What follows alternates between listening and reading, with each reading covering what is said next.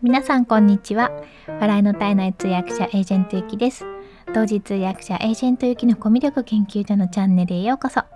このチャンネルでは通訳やナレーター、プレゼンターなど言葉で伝える仕事をしているエージェントゆきがどうやったらもっと心に届く伝え方ができるのかを様々な側面からお話しするのが半分。そして残りの半分は好きなもののことや気づいたことを楽しく皆さんにシェアするチャンネルです。ということで今日も聞いていただいてありがとうございます。えっ、ー、とですね喉の調子がちょっと本調子じゃなくてえっ、ー、ともうだいぶ良くなったんですけれどもちょっと昨日喋りすぎまして昨日はね、えっと、午前中にライブを1時間やって、で、午後に大学のレクチャーを1.5時間、あの、ほぼ私がずっと喋るような感じでやってたんですね。質問をいただいて、それをちょっと振ってもらって、私がそれに対してあのほとんど喋るって感じで、まあ、ライブとほとんど同じ感じなんですけどでその後1時間ぐらい置いてすぐにまた通訳で1時間半ぐらいずっと喋っててちょっと通訳の時相当聞きにくかっただろうなと思って私もなんか結構苦しいなと思いながら喋ってたんですよ。でえっ、ー、とその後ね収録をしたら自分で聞いてみたらすごい苦しそうな声をしてていやこれはちょっと聞き苦しいなと思ってもう一回あの喉の調子が戻ったら収録したいなと思って今に至ります。でこれはですねちょっと原因は分かってるんですけども私よくねあの喫茶店とかでもまあ、飲み会とかでもあのはしゃいじゃって喋った後っていうのがこういう状況になるんですよ。であの仕事で通訳してる時とかっていうのは結構抑え気味でずっと喋ったりあと同時通訳1日8時間。まあ8時間やっていても交代制なので4時間4時まあ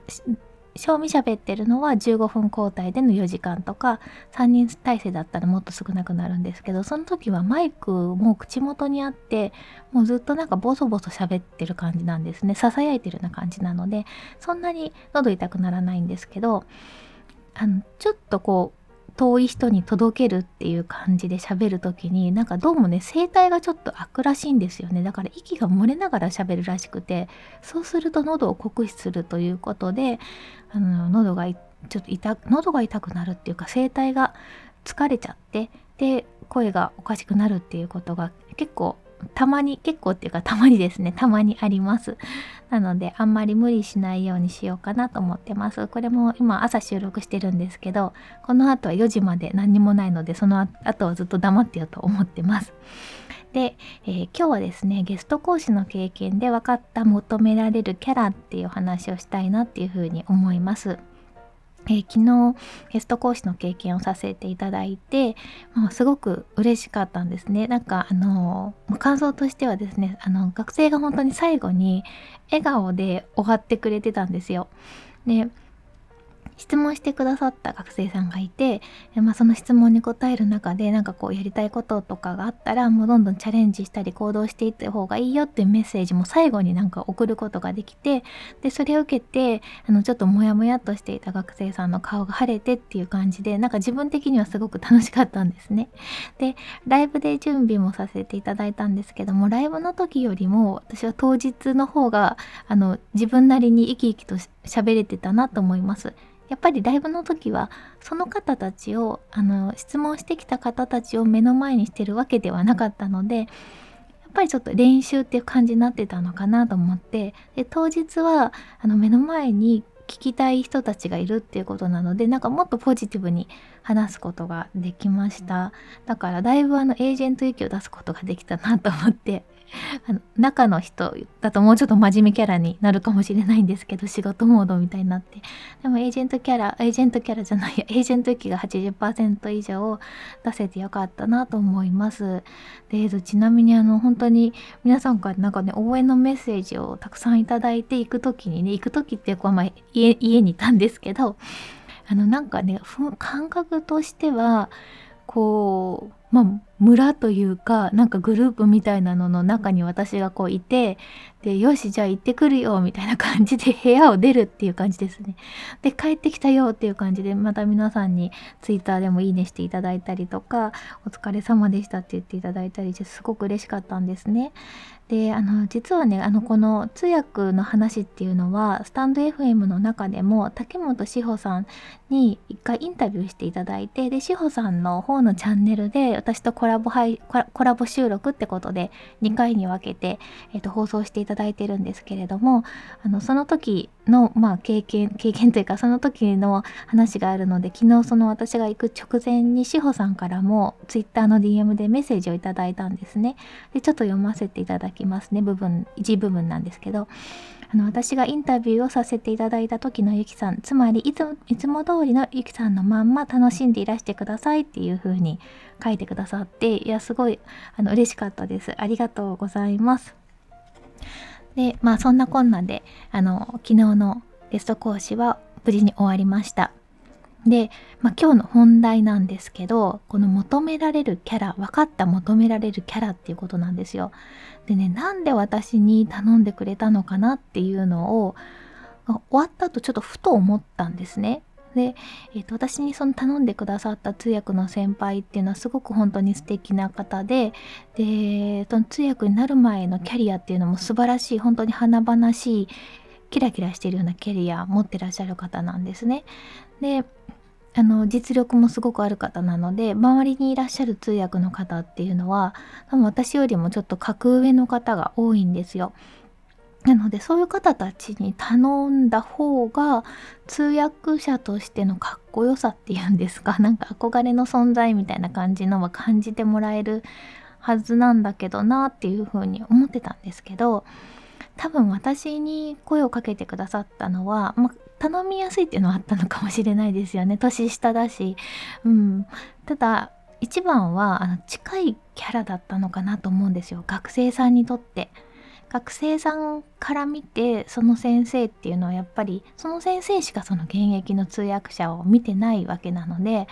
そうするとまあほんとすごい人だし憧れの存在ではあるんですけれどもとすごすぎるっていうところがあるのかもしれないのかなと思いました。でそういう経歴であのまあ、こんなすごい優秀な人じゃないと通訳っていう仕事は難しいのかなと思っちゃって諦めちゃう人がいるっていう風に心配したのかなと思ったんですよ。でその先生、まあ、先輩と同じようなキャラの方を持ってきてもやっぱりこういう人たちなんだっていう感じでちょっとねあの学生さんのことを思うともうちょっとあのキャラの違う人を当てた方がなんか面白いのかなと思ったのかなと思ったんですよね。で私の場合は本当にあのえーと、バイリンガルでもなくて純国産ですし、えー、普通に会社員もやってたこともあるけれどもでもなんかそれでも通訳になれてしかもなんかま他にもいろいろやってて楽しそうっていうか えっ、ー、とねナレーターの仕事とか吹き替えとかあとはワインの資格を取ってワインの通訳の仕事をしたりっていうのも知ってくださっているのであなんかそういう感じでこういう通訳さんもいるよっていうことで紹介して学生さんにこう夢を持ってもらうっていうことで頼んでくださったのかなっていうふうに思いました。もう本当ありがたいことだなと思います。この近いキャラっていうかこのポジションって意外と求められてるような気がするんですよね全般的に。あまりにもその本当プロフェッショナルな人だと始めたばかりの人とかこれから頑張ろうっていう人たちにとってちょっと遠い存在すぎて、まあ、そういう人がいるっていうのはありがたいんだけどじゃあ今何したらいいのっていう時になかなかわからないんですよね。でそれで、まあ、ちょっと先を行ってる人っていう感じで見てもらった方がついていきやすいっていうのはありますよね。あの多分プログラミングとかもそうかなと思うんですけどプログラミングを1年前に始めて今こんな風になってますっていうことだと1年経てばこうなってるのかっていうのが結構分かりやすいじゃないですか。もう20年間 SE やってますみたいな人だとあそうなんですかっていう感じで終わっちゃうんですけどね。その違いかなっていう風に思いました。であの同じような経験を過去にしたことがあることを思い出したんですよ。もうほんとだいぶ前なんですけど。うん。何年前だろう？本当67年前ぐらいの話なんですけどえっとねある結構大きなコンベンションセンターっていうんですかね。あの大きな、えーと、イベントを主催する会社があってでそのその会社はまあイベントも主催してもうサミットとかあとこう国際会議とかを主催して会場も借りてでその音響も全部やって通訳も手配して司会も手配してみたいな会社があるんですね。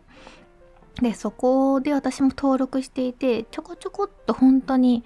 うんと本当に初期の頃にあの何回か仕事をした段階の時にあの連絡がありましてあのぜひちょっと今度あの登録セミナーをするので講師をやってほしいって言われたんですよ。でしかも謝礼付きでですよ。でねその登録セミナーっていうのはこれからその通訳としてえー、仕事をするっていうことでその会社に一応登録をしておくと声をかけてもらえるんですけどもそういう人たちを集めるあのセミナーがありますよっていうことだったんですね。でねなんで私に声かけるのかなと思ったんですよ。もうちょっと前かな78年前かななんか本当にまだやり始めたばっかりででやった仕事っていうのも一番簡単なエントリーレベルの展示会の仕事だったんですね。で展示会の仕事って幕張メッセとかあと東京ビッグサイトとかでこう大きな展示会ありますよね。でそこその時にそのブースについてその出店者の方の海外の方と一緒にまあそのブースをずっと守るというかですね 通訳っていうよりもあのまあブースの店番みたいな感じになってでその何か日本人の方が聞いてきたらお客さんが聞いてきたらその海外の出店者の人につないでちょっと通訳をするっていうような感じなんですね。でも日本語喋ってる時間もすごく多いしうんなんかそんなに何て言うのかなもうあのザ通訳っていうようなお仕事とはちょっと違うんですよねただあのエントリーレベルの仕事としてはよく、えっと、アサインしてもらえるようなお仕事なんですけどそういうのしかまだそこの会社さんではやったことがなかったんですよね。でねいやこれってでも あの私が話をしてどうなのかなっていうふうに思ってたんですけどなんとですね、まあ、当日が近くなるにつれて一つ分かったことがありましてもう一人講師の人がいたんですよ。でその人はもどじ通訳やってる方なんですね。なのでその方が何て言うのかなあのみんなにとって憧れの対象こういう風に最終的にはなるんですよみたいな姿を見せるためにその方が呼ばれてで私はその中間っていうか まあそのためにはこういうステップも踏んでる人もいますよみたいな感じのあそういうポジションで私呼ばれたんだって思ったんですよ。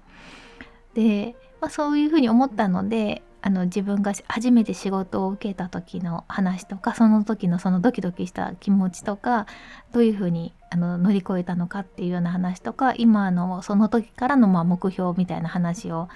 したんですけどもなんかねそういうポジションに私ってなんか意外と向いてるのかなって思いました。キャラ的にね。キャラ的に多分その本当にバリキャラの何て言うんですかさっそうと風を切って歩くようなタイプじゃないんですよ。なんかその見た目とかあの普通の雰囲気とかもそうなんですよ。なのでそれよりはあの結構初心者の人に近い立場っていう方が多分キャラとして合ってるんだろうなっていうふうに思いました。であとまあ今回9月に承認していただいたスタンド FM の公式パートナー SPP にしてもそうかなと思ってですねあの多分もうインフルエンサーの方とか本当にもう何万人もフォロワーがいるような方たちだったら結構遠い存在と思ってしまう人も多いかもしれないんですけども私もまだ本当に音声配信を始めたのは5月ぐらいですしでフォロワー数もそんなに、まあ、そこそこなのであなんか私ができるんだったらでこの人ができるんだったら自分でもできるんじゃないかなっていうふうに思ってもらえるポジションなのかなっていうふうに思いました。まあきっと世間から求められてるんだろうなっていうのを感じたのでじゃあそのポジションで今のところは行こうかなっていうふうに思ったっていうような次第です。まあ、以上がですね今日のテーマのゲスト講師の経験で分かった求められるキャラっていうようなお話でした。えー、それでですねちょっとあのお礼を言いたいなって思うことがこういくつかありまして一つは私あのノートも書いてるんですけどもえーとですね、ノートにサポートしていただくことが結構最近多いんですよ。で昨日ちょっとすごくびっくりしたのがですねあの伝え手さんっていう方がいらっしゃるんですけれどもえっとですね日本の伝統工芸をいろんな形でお伝え YouTube とかあとはまノートとかで今その音声配信も始められている方なんですけど伝え手さんがあのサポートしてくださって結構その額がね結構びっくりしたんですよ。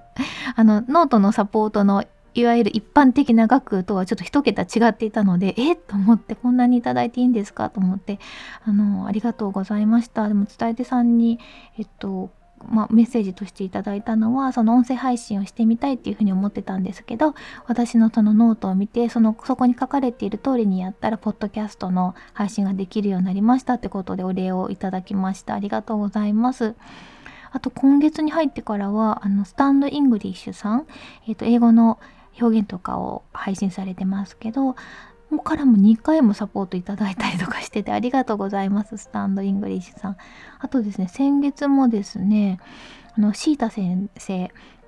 からも2回実はサポートいただいていて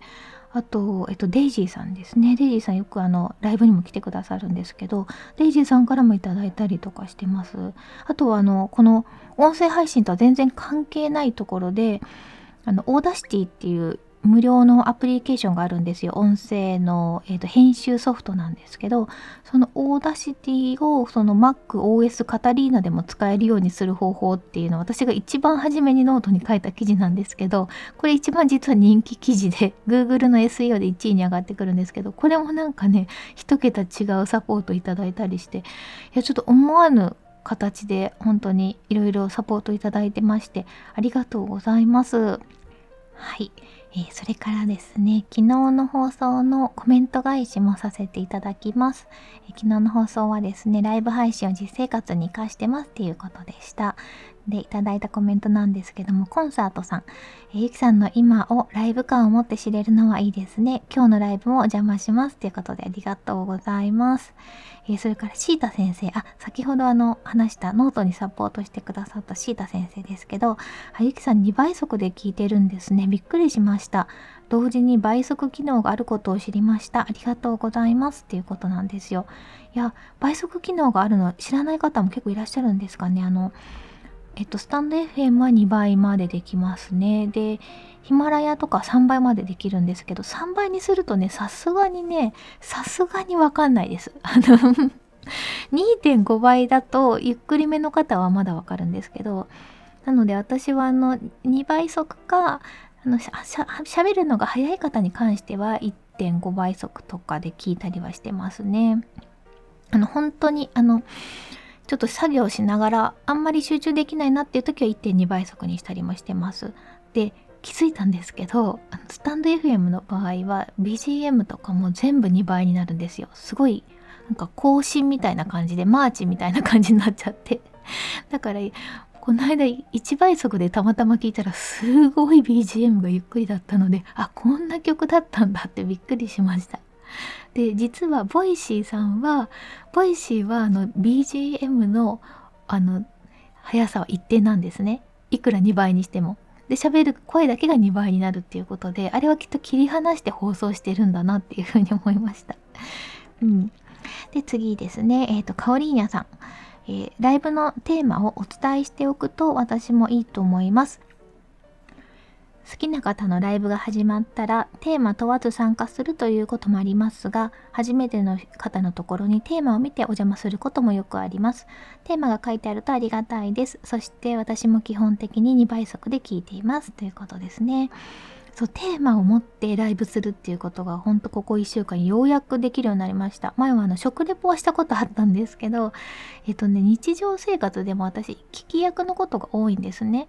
だからまあ意外とね場に流されるんですよ。自分がこのこの話をしたいと思ってその場を作るっていうのがあんまりなくってあのそういう立場であればできるんですけどじゃあ今日はあのプレゼンテーションお願いしますって言ったらもちろんそれはできるんですけど何にも特にそのそういうアジェンダがない場所だと意外と聞き役に回ることが多いんですよね。だから何も設定しないと私の場合は意外そのリスナーさんっていうかコメントをしてきくださった方のコメントからライブができるっていう感じになるんですよ。その中で私が飛びついた言葉が、まあ、よく多いのは食べ物のこととかなんですけどそれをもとになんかライブになっちゃったりとかすることもあってまあそれはそれですごく楽しいんですけどえっとなんかねテーマを持ってライブしたいなと思ってたんですよでも私にはちょっと苦手かなと思ってたんですけど今回みたいにもうなんかやらざるを得ないっていうかもうやりたいっていう気持ちが結構強いとテーマを持ってライブするっていうのもできるなっていうふうに思って新たな経験でした。なのでそういうふうに書いてやるのもすごくいいなっていうふうに思います、えー、コメントどうもありがとうございました。皆さんのコメント本当に励みになります。できる限り収録の中でご紹介させていただきたいと思っていますのでコメントいただけますと嬉しいです。それから、あの、聞いてくださって面白いなと思いまし、思ってくださいましたら、ぜひ、あの、ハートのいいねをしていただけると、とっても嬉しいです。えあと、Twitter とノートの方もやってますので、ぜひ、あの、覗いていただいて、フォローやコメントいただけますと嬉しいです。えっと、あと、Kindle 出版の方も順調に少しずつですけれども進んでますので、それもまたアップデートしていきたいと思ってます。いつも応援ありがとうございます。ということで今日も最後まで聞いていただいてありがとうございました。え素敵な一日をお過ごしください。お相手はエージェントゆきでした。